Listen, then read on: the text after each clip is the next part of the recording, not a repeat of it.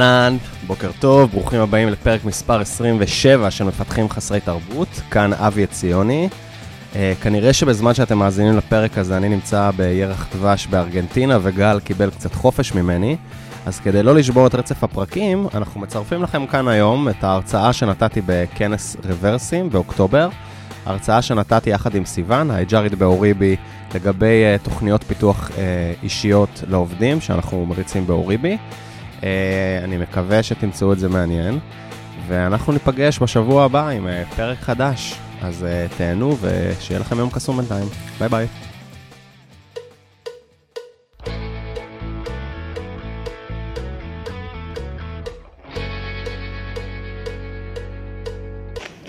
אהלן, בוקר טוב לכולם. אז יש לי שאלה לקהל. כמה פעמים הבטחתם לעצמכם שאתם הולכים לשים איזה יעד וגם להגשים אותו, אולי ללמוד איזה שפה חדשה, או לעשות את הפרויקט צד, או להצטרף לאיזה open source שתמיד חלמתם עליו, ותמיד הרגשתם שאתם נשאבים למשימות היומיומיות ואף פעם לא עשיתם את זה. מאה אחוז. טוב, לא כולם, אבל בסדר. כמעט מאה אחוז. אז היום באנו לספר לכם איך אנחנו באוריבי אה, מתמודדים עם הסיפור הזה שתמיד אין זמן להשקיע בדברים היותר ארוכי טווח של הפיתוח העצמי שלנו. אבל שנייה לפני זה, בואו נגיד שלום. אז היי. היי. Uh, למי שלא מכיר אותי, אני אבי עציוני, אני VP R&D בחברה ש... בסטארט-אפ שנקרא אוריבי. Uh, וחוץ מזה יש לי פודקאסט שנקרא מפתחים חסרי תרבות, שאני מקווה שלפחות חלקכם מאזינים לו. ואני סיוון, Head of HR באוריבי, ועדיין בלי פודקאסט. אז שתי מילים ממש בקצרה על אוריבי. Uh, אוריבי, אנחנו סטארט-אפ יחסית צעיר, 14 אנשים, קיימים שנה ומשהו. המטרה שלנו uh, זה לפשט את כל העולם של, uh, של דאטה, של איך ניגשים למידע. היום אנחנו עוזרים לבעלי, לבעלי אתרים לדעת מה קורה באתר שלהם, בצורה שלא מצריכה מהם אנשי BI או אנליסטים או מתכנתים. enough about us. אז כן, אה, דווקא הדבר הראשון שהייתי רוצה לדבר איתכם היום עליו, או לתת לכם איזושהי נקודה למחשבה, היא מה הרגע שבו אתם החלטתם שאתם מחפשים את האתגר הבא. מה היה היום שאמרתם, די, נמאס לי, אני רוצה לחפש, אני פותח אה. את כל ערוצי הפייסבוק הרלוונטיים, או שאני פונה לחבר הזה ואומר לו, תשמע, אני די נשבר לי, ואם זה לא אתם, אז זה הבן, בת זוג, אולי משפחה, חברים, מתי הגיע השלב? בדיוק בשאלה הזאתי, התעסקו חברת גלו במחת מחברות הסקרים הגדולות בעולם, עשו את הסקר לעיתון פורבס, כשהם שואלים למה בני דור המילניאלס, שזה כמעט כל מי שנמצא פה בחדר, מחליט לקום ולעזוב עבודה. מה, מה חסר לו שם? 87% מהאנשים ענו שאין להם אתגר.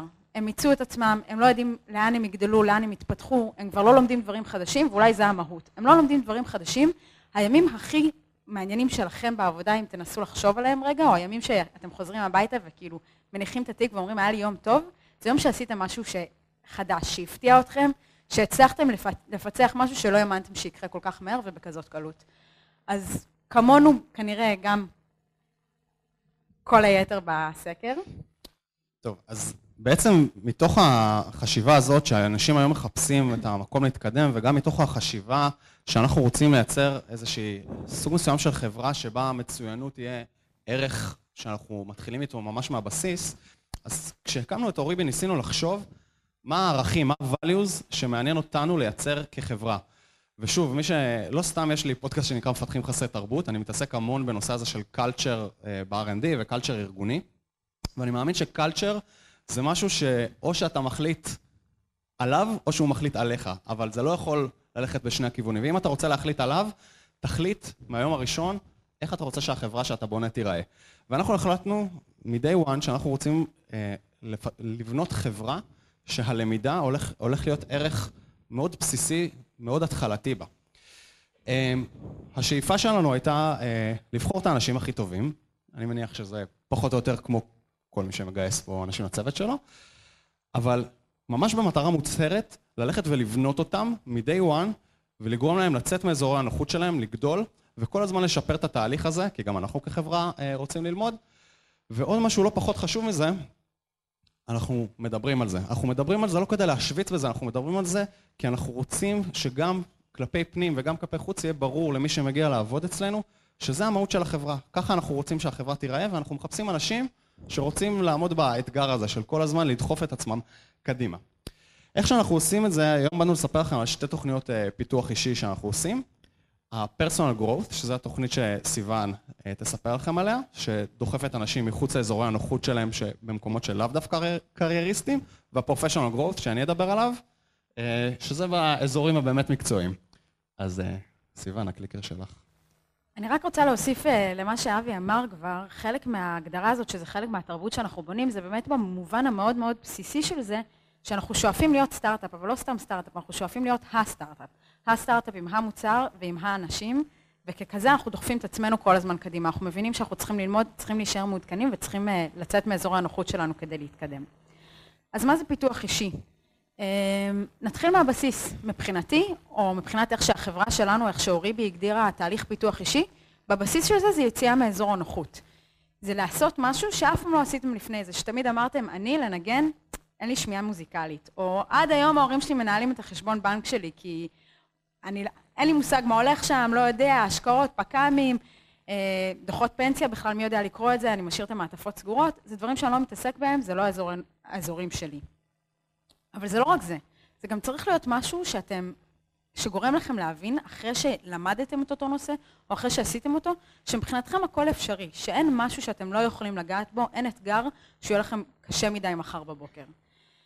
אמ, אז איך אנחנו עושים את זה? איך אנחנו בונים תוכנית פיתוח אישית לכל עובד? זה מתחיל באישי לכל עובד. זה מתחיל בבחירת המטרה. אנחנו בוחרים מטרה מאוד מאוד ספציפית, זה בדרך כלל יהיה נושא, זה יהיה נושא אישי, לפעמים זה מתקשר כן לחיים המקצועיים, לאיזשהו צורך מקצועי ש, ש, שמתחבר, אבל לרוב זה יהיה נושא לגמרי אישי, אה, לגמרי לא קשור אה, לחיים המקצועיים. אנחנו בונים תוכנית ספציפית. התוכנית שאנחנו בדרך כלל בונים היא שלושה חודשים, מתוך איזושהי הבנה ששלושה חודשים זה פרק זמן שמצד אחד הוא לא ארוך מדי, הוא לא מפחיד מדי להתחייב אליו, אבל הוא פרק זמן משמעותי מספיק כדי לחולל בו איזשהו שינוי, ללמוד בו באמת משהו חדש, משהו מאפס. אנחנו בונים תוכנית ספציפית עם כישורים ספציפיים שאנחנו רוצים לרכוש, עם דברים נקודתיים שאנחנו מנסים להגיע ולגעת בהם.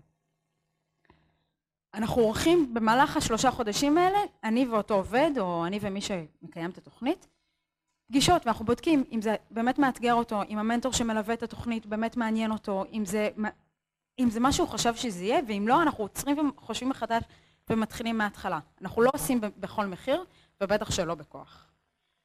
ובסוף, החלק האחרון של התוכנית הוא באמת להעריך את האימפקט שהתוכנית הזאת ביצעה על אותו עובד. האם הנושא סוכם ומוצע על ידיו? אם לא, אז איך אנחנו בעצם עושים אה, המשך והעמקה נוספת לתוך הנושא של עוד שלושה חודשים, ואם באמת היה לזה את האימפקט של ללמוד משהו חדש וחוויית הצלחה אמיתית, חוויה חדשה. אז איך אנחנו מתחילים בבחירת הנושא? כשאני התחלתי לדבר על זה עם רוב העובדים, כולם הסתכלו עליי ואמרו לי, אנחנו לא יודעים מה את רוצה. אנחנו לא מבינים על מה את מדברת, תני לנו כיוון, למה את מתכוונת. מתוך העולם הזה, מתוך ההבנה שהם פשוט הולכים לאיבוד, בניתי את התפריט. התפריט הזה, כמו שאתם רואים, כולל כל מיני נושאים. מגוונים יותר, מגוונים פחות, מילים גדולות. זה אמור להיות ככה, זה אמור רק לתת את הגבולות גזרה למה אפשר ללמוד בתוך התוכניות פיתוח האישיות. זה אמור לתת לכם כיוון, זיק של רעיון, משהו שמגרה אתכם, ובאמת מלמד אתכם משהו שעוד לא, לא נגעתם בו יותר לפני כן. אחרי שבחרנו את המטרה מאחד הנושאים שהיו על המסך, אנחנו בתוך אותו נושא אנחנו בוחרים יעד ראוי. ומה זה יעד ראוי? יעד ראוי יכול להיות כל דבר בכל נושא, ותכף אני אתן לכם גם דוגמאות לנושאים שעשינו ממש, אבל יעד ראוי הוא צריך להיות יעד שקודם כל מפחיד אתכם או מצחיק אתכם. יעד שגורם לכם לחייך, לצאת מהחדר עם חיוך דבילי מאוזן לאוזן ולא לדעת איך אה, להשתלט עליו, או בדיוק להפך להגיד, אני לא מאמין שעשיתי את זה לעצמי, למה אני צריך לעמוד פה, למה אני צריך לעשות את זה, למה אני צריך ללמוד את זה, אני לא מאמין שעשיתי את זה לעצמי, למה הכנסתי את עצמי, זה צריך להיות נושא שאתם לא יודעים איך להתחיל ללמוד אותו בכלל, שהוא כל כך רחוק מהאזורים היומיומיים שלכם, מה, מהתהליכים שכבר עשיתם בחיים, שאתם לא יודעים איך לגשת לזה. בשביל זה אני נמצאת ובשביל זה אני מלווה את התוכנית. אז אני רוצה להדגים לכם שתי תוכניות שהיו בחברה שלנו עד היום. אה, שתי תוכניות שלקחתי, הראשון הוא דיבור בפני קהל, עשו אותו ארבעה עובדים, אני אחת מהם.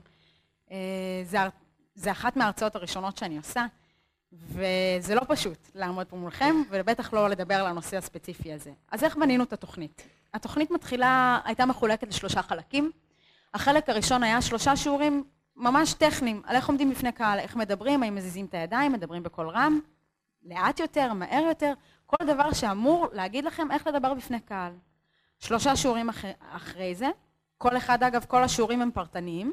שלושה שיעורים אחרי זה, מגיע למשרד שלנו מורה למשחק, שמלמד אותנו איך לעמוד על במה. שמלמד כל אחד לגעת באני העצמי שהוא רוצה להביא לבמה, לקהל, אנשים שהוא מדבר עליהם. אם זה מתכנת שמדבר מול מפתחים, אז מה הוא רוצה להביא ומה חשוב לו שיראו. ואם זאת אני שעומדת אה, מול קהל, אז אני למדתי להגזים. פשוט ככה, למדתי שכשאני מדברת אה, ועומדת בדרך כלל מאחורי הקלעים ומארגנת ומסדרת, אז נורא קל לי להגיד את מה שאני חושבת ככה בפורום מצומצם, אבל בפורום הזה, כשכולכם יושבים ומסתכלים עליי, קצת יותר קשה לי, ואני צריכה פשוט להיות פול אאוט כדי להביא את מי שאני רוצה ואת מה שאני רוצה להגיד. ההמשך של התוכנית היה איך בונים מסר, איך בונים מצגת נכון, איך בונים סיפור, מהו הסיפור שאני רוצה לתאר, ומה המסר שמתאים לכל קהל, לזהות את המסר ואת הקהל באותו רגע. דוגמה נוספת לתוכנית שעשינו אצלנו הייתה תוכנית של אה, לימודי עיצוב גרפי. בעצם איש ה marketing שלנו בא אליי, זה היה אחת התוכניות הראשונות שעשינו בחברה, ואמר לי, תראי, אני ממש אוהב עיצוב גרפי, אני חושב שזה עולם מאוד מאוד יפה, עולם שמדבר איתי, בחיים לא עסקתי בזה, לא, לא פתחתי תוכנה גרפית בחיים, לא נגעתי בזה, חוץ מלהגיד אם משהו יפה או לא, לא עשיתי עם זה כלום אף פעם. אז איך התחלתי? התחלתי בלחפש את התוכנה שמתאימה לו. אמרתי, אוקיי, מה, על מה הוא יכול לעבוד? לא רק שמצאתי את התוכנה שמתאימה לו, התקנו, רכשנו את התוכנה והתקנו לו אותה למחשב, שהיא תהיה זמינה, שהוא יוכל לעבוד עליה, שהוא יוכל להתאמן, שהוא יוכל לעשות כל מה שהוא צריך. השלב השני של הבנייה של התוכנית הייתה להבין איך מתאים לו ללמוד. אם בתוכנית הקודמת זה היה עם מנטורים ואחד על אחד, פה אותו עובד אומר לי, תשמעי, אני עובד ממש טוב מול מחשב, אני צריך להתקדם בקצב שלי, כשאני צריך לרוץ מהר אני רץ מהר, כשזה משעמם לי אני, אני מדלג, בדיוק להפך כשאני צריך להתעמק ולחזור שוב ושוב ושוב על אותה פעולה, אני רוצה ללמוד קורס אונליין. מצאנו לו קורס אונליין. לא רק שמצאנו קורס אונליין, אחרי שהוא סיים את הקורס, עשה שיעורי בית ועשה כל מיני תרגילים, גם הצמדנו לו מעצב שיבוא איתו לכמה פגישות ספציפיות, לעבוד על הנקודות ה... היותר עיצוביות נקרא לזה, העין המעצבת. אתם רואים פה dashboard שמוצג אצלנו כל יום בחברה. את ה dashboard הזה יזם אותו איש שיווק, לא רק שהוא יזם אותו, הוא גם עיצב אותו. לגמרי לא היה קשור, לא חלק מדרישות מקצוע, תסכימו איתי, רוב האנשי marketing שאתם מכירים בטוח לא מתעסקים בלעצב דברים לחברה, זה גם לא המטרה שלנו, יש לנו מעצב in-house, אחד מהחמש עשרה, אבל בכל אופן, הוא, הוא עיצב את, ה, את ה dashboard הזה ואנחנו משתמשים בו, וזה היום כלי שהוא כבר משתמש בו ביום יום שלו. אז איך נראית אצלנו תוכנית? התוכנית עצמה נראית ככה, זה קצת בומבסטי, כשהמטרה היא שהעובד כותב את התוכנית עצמה. מה הוא עושה? הוא מתחיל בלהגדיר את המטרה, ממש ספציפית, כותב אותה. הוא כותב את זה, אנחנו, אנחנו בכלל... זה כדי לייצר תיאום ציפיות, שזה לא יהיה באוויר, שלא יצאו מהחדר כמו אחרי פגישה עם הסוכן אה, פנסיה ויגיד שיט, אני לא יודע על מה דיברנו, לא יודע על מה חתמתי, חתמתי, בסדר, יהיה בסדר. הוא כותב לגמרי בדיוק את המטרה שהוא רוצה להשיג, והוא גם כותב את הכישורים שהוא רוצה לרכוש באותו תהליך. לא רק שהוא כותב את המטרה ואת הכישורים, הוא גם כותב איך הוא, איך הוא הולך לעשות את זה. האם זה בקורס אונליין, האם זה פגישות עם מנטורים, האם זה ללכת לעמוד בהרצאה כזאת או ב meetup אחר, או ללכת לארגן meetupים, כי זה העולם שהוא צריך אה, להיכנס אליו. הוא ממש מגדיר לעצמו שלושה, מטרו, שלושה כלים לרכישת ה skills, ואז הוא מגדיר את זה בלוחות זמנים. הלוחות זמנים ספציפיים כדי שנוכל לחזור בפגישות follow-up ולהבין אם אנחנו עומדים במקום הנכון. אם זה לא מתקדם מסיבה מסוימת, אז, אז או שזה לא מעניין, או שזה לא מאתגר, או שזה לא באמת מה שאותו עובד רצה, והוא פשוט נסחף לזה כי זה היה נשמע לו מגניב. על התוכנית הזאת חתום קודם, קודם כל העובד, מי שעושה את התוכנית, זה שלו, זה בשבילו, זה לא אני קובעת, אני לא יכולה לרתום אף אחד לאיזשהו נושא שלא מעניין אותו. חתום עליו המנהל של אותו עובד, מתוך סיבה שבסוף מדובר על בערך שעתיים בממוצע בשבוע. כשלאבי יש שמונה מפתחים, שעתיים בשבוע לכל מפתח, תשמעו, זה זמן יקר. בטח בסטארט-אפ, בטח כשאתם אה, זמן עבודה מצומצם. אז חתום גם העובד כדי להיות מיושר על מה קורה. המנהל, סליחה. ואני חתומה, אני חתומה, אני מתחייבת פה שהארגון עושה הכל כדי שהתוכנית הזאת תצא לפועל. אבל לא רק שאנחנו מקצים את הזמן ואת המשאבים ואת הכסף לאותה תוכנית, גם שאני לפעמים זאת שצריכה לנער אותם, להגיד להם, תשמעו, אני יודעת שהיה לכם שתי חתונות והילד חולה בבית, או שהכלב חס וחלילה נדרס, אבל עדיין צריך, uh, התחייבתם, יש לכם פגישה עם X או Y שמגיע מבחוץ, צריך לעשות את זה. אז שיעורי גיטרה בסטארט-אפ, איך זה מסתדר? אנחנו כמו כל סטארט-אפ, יש לנו burn rate, אנחנו צריכים להתקדם בקצב מסוים, זה לא פשוט. זה אומר ש... אין רגע דל מצד אחד, ומצד שני זה כן, כמו שאבי אמר, חלק מה, מה, מהגדרת תרבות שלנו, זה ה culture שאנחנו בונים. ואם זה ה culture שאנחנו בונים, אנחנו מתעדפים את זה. זה נכנס בפר, ב, בתעדוף התמידי. לא רק שזה מה שאנחנו בונים, אנחנו רואים את האפקט של זה באופן מיידי. אנחנו יודעים שעובד שעבר תהליך כזה ויוצא מהחדר אחרי שיעור גיטרה כשהוא היה בטוח שאין לו שמיעה מוזיקלית והוא לא מסוגל והוא כולו מחוייך, הוא בא עכשיו לאתגרים בעבודה והוא יודע שגם שם, לא משנה מה הוא ינסה לעשות, הוא יצליח לעשות את זה. אנחנו רואים את זה פשוט באופן מיידי. אז מי שמכיר את אבי ואת, הסטאר, ואת הפודקאסט שלו, ובכלל, מי שקצת בא יותר מהעולם של פיתוח ממני, מכיר את המושג רטרוספקטיב טוב. החלטתי ללכת בעקבות אבי ולעשות רטרוספקטיב קצת על התהליך שאנחנו עושים באוריבי. אז אני אתחיל בקושי הראשון. הקושי הראשון הוא להגדיר עבורנו, עבור החברה שלנו ולא עבור כל חברה אחרת, מהו תהליך פיתוח אישי ואיך אנחנו רוצים שהוא ייראה עבור העובדים שלנו ויותר מזה, האם זה מתאים לכל אחד והתשובה היא לא. עבור כל עובד אנחנו צריכים לעשות תהליך פיתוח אישי קצת אחר ואנחנו צריכים להגדיר את זה מ-day one. הדבר השני שהוא לא פשוט והוא משהו שצריך להבין אותו די בהתחלה, זה שצריך איזשהו לידר לתהליך הזה, צריך איזשהו אדבוקט שמוביל את התהליכים האישיים של כל, אחד, של כל העובדים. זה אומר שאם אין מישהו שמאמין בתהליך הזה, ואתם עכשיו תיתנו לכל עובד עכשיו בחברה, תגידו לו שנת 2018, תקציב 1,500 דולר, כל אחד קח, תעשה מה שאתה רוצה. תשקיע, תלמד, לך, תחפש איזה קורס אונליין, תלך לכנס, תעשה משהו. מה בא לכם לעשות? מחברות שעשו בדיוק את זה, אני יכולה להגיד לכם ש... אפילו לא 10% ניצלו את התקציב. לאף אחד אין זמן, זה נדחק הצידה, לאף אחד אין את היכולת לעשות.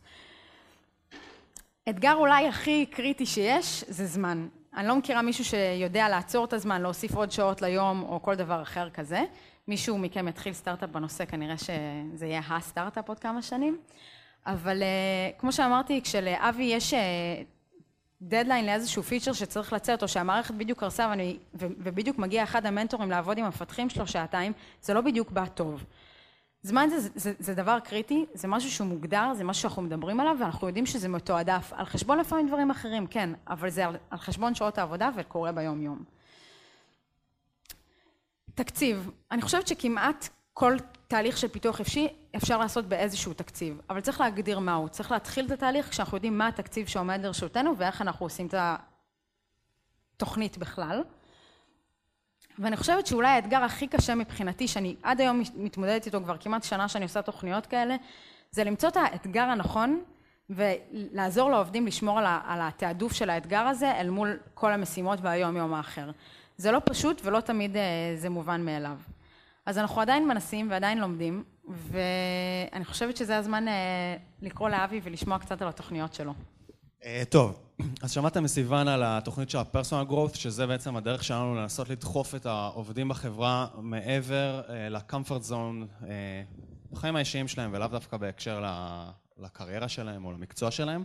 עכשיו אני אדבר איתכם קצת על איך אנחנו עושים את זה, כן במסלול היותר מקצועי, במקומות שבאמת תופסים אותם ביום-יום. אמ, אז כשניגשתי לתהליך הזה לפני שנה ומשהו, היה לי חלום מאוד מאוד צנוע לבנות את צוות החלומות.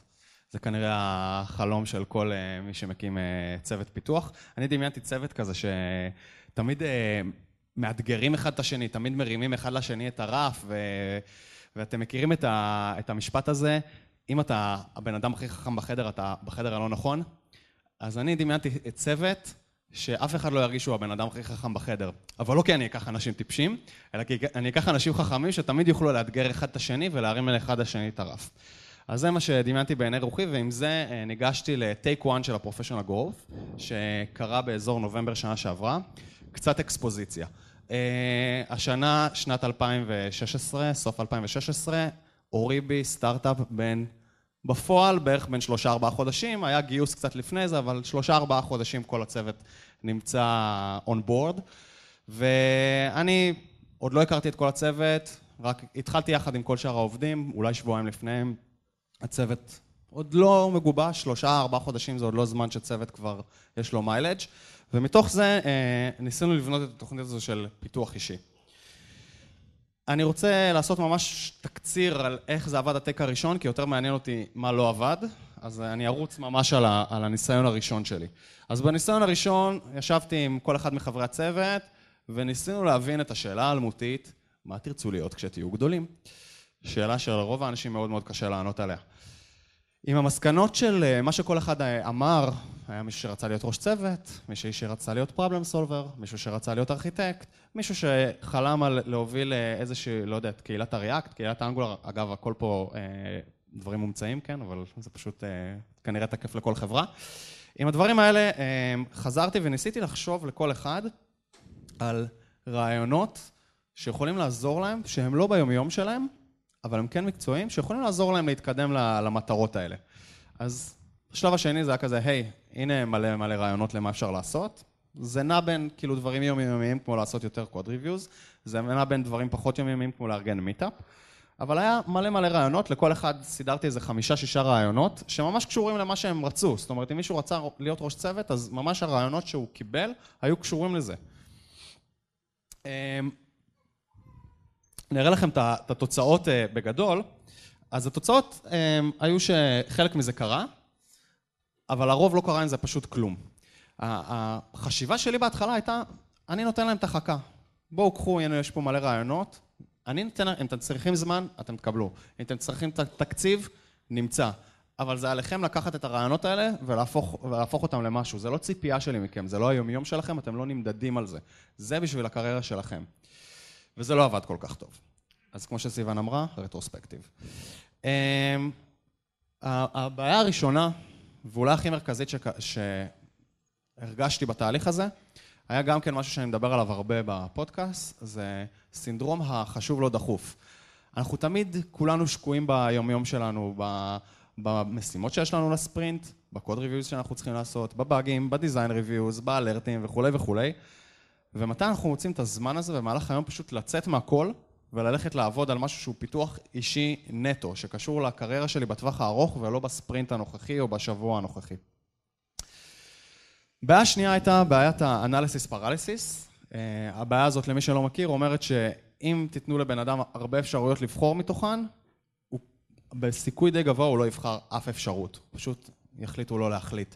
וזה משהו שגם קרה, אז באמת נתנו, נתתי לכל אחד מהעובדים הרבה אופציות לשיפור, שממש, אני ממש הרגשתי שאני תומך בהם, שאם מישהו רוצה להקים meetup, בוא, אני אעזור לך להקים meetup, אנחנו נארגן את הסלון שלנו באוריבי. אתה רוצה לכתוב בלוג טכנולוגי? בוא, אני אעזור לך להקים את זה. כאילו, מבחינתי, הרגשתי שאני ממש און בורד, כאילו, לעשות להם, אבל התנאי היחיד היה, תיקחו את זה. וברגע שהיה להם תפריט של המון החלטות, הם לא ידעו מאיפה להתחיל. והנושא האחרון זה אה, חוסר מחויבות לתהליך. אה, זה נבע מכל מיני סיבות. חלק מהאנשים לא ממש יודעים מה בדיוק הם רוצים להיות כשהם יהיו גדולים? הם לא יודעים אם הם רוצים להיות ראש צוות או ארכיטקט, או שפשוט כאילו כיף להם לשבת ולכתוב קוד וזה מספיק להם והם פשוט רוצים להיות הרבה הרבה יותר טובים בזה. אמ, הערך לא תמיד היה מספיק ברור. אם אני אגיד לכם שמישהו שרוצה להיות אושייה בתחום ה-React בארץ, נתתי לו אה, אופציה של ללכת ולהרים meetup באוריבי או לעשות tech talk לצוות. זה נשמע לכם הגיוני, נכון? זה נשמע הגיוני שמישהו שרוצה להיות אושייה בתחום מסוים, יצטרך לדעת לעשות עליו tech talk. אבל זה לא, ה-value זה לא תמיד ברור, לא תמיד ברור איך ה milestone הקטן הזה מוביל אותך לכיוון הגדול שאתה שואף עליו עוד כמה שנים קדימה, וזאת גם כן הייתה הבעיה שנתקלתי בה לא מעט. ועוד בעיה זה בעיה יחסית פשוטה, שלא תמיד הצלחתי לפגוע עליהם מה שמספיק מרגש אותם. אז זה היה ה take הראשון. אה, ועם זה יצאנו כמה חודשים אחרי זה ל take 2, שב take 2 כבר אה, הכנסנו עוד גורם, חוץ מהגורם המקצועי, הכנסנו את גורם ה-HR פה, את סיוון, ובעצם ניסינו לבנות את התהליך הזה ביחד. אם לפני זה זה היה תהליך מאוד שלי, כמנהל של הצוות פיתוח שלי, עכשיו זה הפך להיות תהליך שיש בו גם אלמנט HRי, ועוד שנייה אתם תבינו על מה אני מדבר. אז בואו ניקח את המסקנות מהטק הראשון, ואני אגיד לכם קודם כל איך יצאנו לדרך. קודם כל יצאנו לדרך עם, ה, הלמידה מהטעויות שעשינו. אז סינדרום החשוב לא דחוף, אז החלטנו שיוקצה לזה זמן, בדיוק כמו שסיוון דיברה בפרסונל גרוף, אנחנו מראש, לכל תוכנית פיתוח אישית, אנחנו דואגים שיהיה זמן קבוע בקלנדר, שברור מתי הולכים לעבוד על, הפיתוח האישי שלך. אנליסיס פרליסיס, יותר מדי אפשרויות, פוקוס, פוקוס, פוקוס, פוקוס, ועוד שנייה נראה איך אנחנו עושים את זה. חוסר מחויבות לתהליך, אז פה הכנסנו יותר פידבק. אם בהתחלה חשבתי שכל אחד, אה, אני אתן לו כמה רעיונות ואני אגיד לו, יש לך את הזמן, או את התקציב, או מה שאתה צריך בשביל ללכת ולפתח את עצמך בתחום המקצועי מעבר ליום-יום, אז אנשים יעוטו על זה, אז טעיתי. ובהתחלה היה לי את הדילמה הזאת, האם אם אנשים לא מספיק חשוב להם ללכת לעשות את זה, האם אני צריך לדחוף אותם? והתשובה היא כן, כי אם נחזור לשקף בהתחלה שאמרנו שאנחנו רוצים לבנות learning culture ואנחנו רוצים צוות שמאתגר אחד את השני, אז כן, מישהו צריך לדחוף את זה, בדיוק כמו שסיוון הזכירה קודם את הנושא של להיות מישהו שהוא ה-advocate, ה leader של התוכנית הזאת, הבנתי שאני חייב להיות פה בתוך התהליך, אחרת זה פשוט לא יקרה, ו- ומכיוון שהתהליך הזה הוא כל כך חשוב לי, אז זה צריך לקרות. אז איך התחלנו הפעם? ניסינו גישה קצת שונה. סיוון ואני לקחנו יום אה, מחוץ למשרד, off-site, שנוכל לדבר בנוח, בלי ההפרעות שיש אה, במשרד, לשבת, ורק לדבר על תוכניות לעובדים, מה אנחנו עושים עם כל אחד כדי לפתח אותו. אז ניסינו לחשוב איך אנחנו בכלל ניגשים לזה, והחלטנו שהצעד הראשון זה בכלל לדעת איך אנחנו מודדים מתכנתים. עכשיו, זו שאלה, תחשבו על זה, זו שאלה די קשה. איך אתם מודדים מתכנתים? במספר שורות קוד שהם כתבו ביום? במספר הבאגים שהיו בפיצ'רים שלהם? בכמות הפיצ'רים שלהם? יש המון המון דרכים למדוד מתכנתים, ואנחנו החלטנו לשים, שמנו פה כמה פרמטרים, שאת חלקם, אני לא יודע כמה אתם מצליחים לראות, יש פה כל מיני, כמו ללמוד טכנולוגיה חדשה, זמן דליברי, כמה קוד ריוויוז הם עושים, כל מיני דברים כאלה. זה לא כל כך משנה מה הפרמטרים שאנחנו בחרנו, אבל אני כן חושב שכל מי שחושב על דברים כאלה, ובכלל איך הוא מעריך, כל מי שפה, הרימו פה הרבה ידיים אה, שמנהלים מתכנתים, אז כשאתם חושבים איך אתם ניגשים למדוד את המתכנתים שלכם, אני מאוד ממליץ לחשוב מה הפרמטרים שחשובים לכם, כי אני בטוח שמי שמנהל פה כבר תקופה, תמיד יש לו את ה-biases האלה. לדוגמה, מישהו שמאוד מאוד אה, תופר משימות ולא משאיר אף פינה פתוחה, אבל לעומת זאת הקוד שלו מאוד אה, אה, לא ניתן לתחזוקה ואף פעם אי אפשר להרחיב אותו, אז אחד משני הבייסים האלה ינצח. אתם תרגישו שאו שהוא אה, עובד מצטיין, כי תמיד כל הפינות סגורות והוא עושה הכל עד הסוף, או לחילופין שהוא מתכנת לו משהו, כי תמיד אפשר להרחיב את הקוד שלו ולתחזק אותו. אחד מהבייסים האלה ינצח.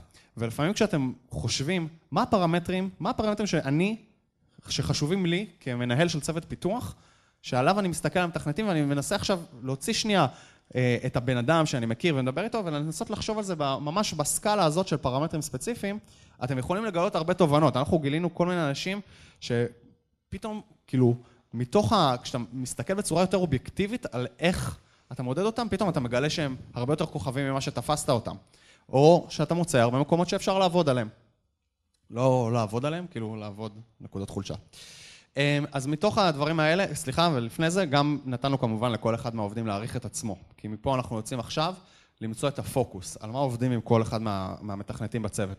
אז קודם כל, אם קודם דיברתי על תוכנית מאוד ארוכת טווח, מה אתה רוצה להיות כשתהיה גדול, עכשיו אנחנו מתרכזים בתוכנית קצרה, חודש עד שלושה חודשים, קודם כל זה כבר עוזר לנו להתפקס, ועובדים בזמן הזה רק על דבר אחד. ועל הדבר האחד הזה אנחנו יוצאים ממה שמדדנו קודם, מאיך שאנחנו תופסים את המתכנתים בצוות ומאיך שהם תופסים את עצמם. אנחנו מחפשים את הפערים בין מה שהיינו רוצים ואנחנו מאמינים שהם יכולים להשיג, או בין מה שהם רוצים להשיג ואנחנו מאמינים שאנחנו יכולים לעזור להם. מתוך הפרמטרים האלה, ברגע שיש דברים מאוד מאוד, אני לא יכול להגיד שזה 100% אובייקטיבי, אבל לפחות זה קצת פחות סובייקטיבי, אז אפשר למצוא מה הנקודות שאם נשפר אותן, זה ירים את הבן אדם אה, מאוד מאוד גבוה למעלה.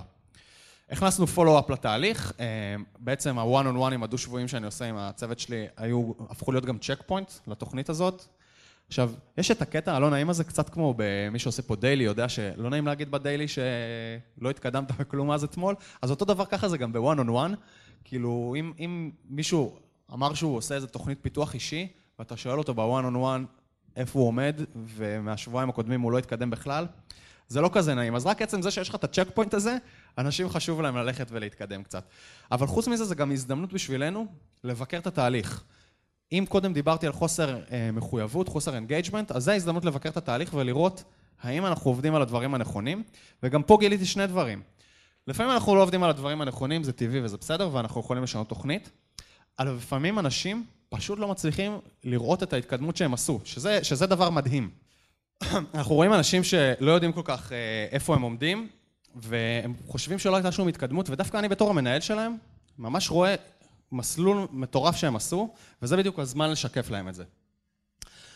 משהו שקרה ולאו דווקא תכננו אותו מראש, focus on impact, גם כן בטוח שמעתם אה, אותי ואת גל חופרים על זה הרבה בפודקאסט, איך אנחנו בעצם משפרים בן אדם וגורמים לו לשפר את כל הצוות בעקבותיו. זה משהו שנדבר עליו עוד שנייה איך זה עובד. ו buddies, משהו שמאוד מעלה את ה engagement, זה אנשים שהולכים את המסלול הזה של professional growth ביחד. אז בואו אני אתן לכם שתי דוגמאות לדברים שעבדו ממש טוב אצלנו. אז שני חבר'ה ביקשו לשפר את מיומנויות כתיבת הקוד שלהם, יש להם כבר ותק אה, אה, לא מבוטל בתעשייה, והם רצו לכתוב קוד שהוא הרבה, הרבה יותר מקצועי, להרגיש שהם craftsmanship, אה, שהם אנשי אה, מקצוע אה, ראויים ולקדם את המיומנויות האישיות שלהם. עכשיו, מי שמכיר אותי יודע כמה אני פריק של כל הנושא של clean code, וזה משהו שמאוד מעניין אותי. ואני תמיד אומר ש clean code זה בדיוק המקום להתחיל לדעתי, הספר, יש ספר שנקרא clean code, ספר חובה לכל מתכנת. אבל איך אתה גורם לאנשים לשבת ולקרוא את הספר הזה? אז ב off-site הזה שסיוון ואני עשינו, ניסינו לחשוב איך אנחנו מביאים אותם להיכנס לתוך הספר הזה, ומצאנו בין השאר של Uncle Bob שכתב את הספר, יש לו גם קורס אונלייני, מאוד מצחיק כזה, הוא עושה כזה blue screen ועושה צחוקים ומנסה ללמד אתכם כתיבת קוד נכונה תוך כדי. אז פשוט uh, עשינו סדנת uh, Clean Code Masters. פעם בשבוע יש לשני החבר'ה האלה uh, שעת, uh, שעת סרט, הם רואים uh, פרק של uh, Clean Code, קנינו להם גם את הספר, הם יושבים עם פופקורן על הספות שלנו ו... ו...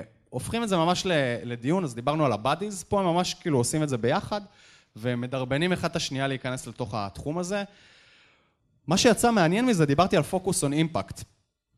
אז לא תוכנן מראש, אבל פתאום הם יוצאים מהחדר, והם ממש רוצים, אה, לא הייתי אומר להשוויץ, הם רוצים להשתמש בידע שהם רכשו הרגע בקורס שהם עשו. אז פתאום הם הופכים להיות code review champions, הם פתאום מתחילים להגיב יותר על code reviews, הם מתחילים לתת הערות ממש טובות על code reviews, והדבר הזה גורר עוד משהו, זה גורר ויכוח בצוות, אבל לא ויכוח בקטע הרע, אלא ויכוח של איך אנחנו כחברה כותבים קוד. מה חשוב לנו? מה הסטנדרטים שלנו? מה שכתוב בספר זה טוב? זה לא טוב? זה לא משנה אם זה טוב או לא טוב. עצם זה שיש את הדיון הזה בצוות, שמחליטים מה אנחנו כחברה, איך הקוד שלנו צריך להיראות ומה הערכים שלנו בקוד, זה משהו שמבחינתי השג את האפקט הזה בטירוף.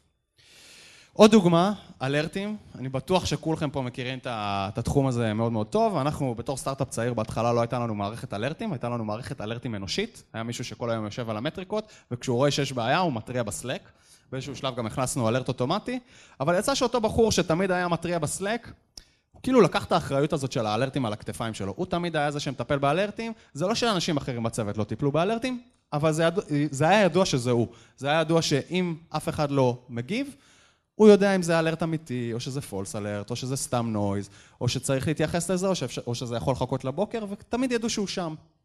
מה שקרה זה שהוא טבע ממש ב, בעבודה, כי הוא כל היום עסוק אה, באלרטים, מעבר לעבודה שלו, גם בערב, גם בסופי שבוע.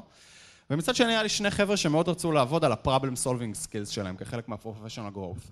ומזה הוקם בעצם ה-alert squad על אה, בסיס ה-suicide squad, שבו החלטנו לקחת את הבאדיז האלה לצוות של שלושה חבר'ה, כששניים מקבלים את האחריות המלאה על האלרטים, ואותו בחור שתמיד היה אחראי על האלרטים הוא המנטור שלהם, הוא הבאדי שלהם, ועוזר להם לקחת את האחריות הזאת. בחודש הזה, המטרה של החבר'ה האלה הייתה לייצב את המערכת, לגרום למערכת לעבוד טוב, שלא יהיה לנו יותר רע, שלא יהיה לנו אלרטים שקופצים סתם, לשפר את כל ה-knowledge sharing שלנו, וויקיז, ערוצים בסלק, איך אנחנו יודעים כשקורה אלרט, איפה צריך להודיע על זה, איפה מדברים על זה, איפה ניגשים בכלל לבעיה, יש לנו וויקי לזה, אז עכשיו יש לנו את הכל, בעצם אחרי חודש המערכת הפכה להרבה יותר יציבה, אני לא יכול להגיד שאין לנו noise alerts, כן? אני לא, לא אעמוד פה ואשקר ככה במצח נחושה, אבל המערכת הפכה להרבה יותר יציבה, עם wikis, עם knowledge sharing, וזה אפשר לנו להגיע לשלב ה focus on impact, איך זה משפיע על שאר הצוות. אז זה ה alert squad, הוספתי פה עוד מישהו וגם הייתי חייב לדחוף תמונה של עצמי פה, זה על בסיס הסרט למי שלא מכיר.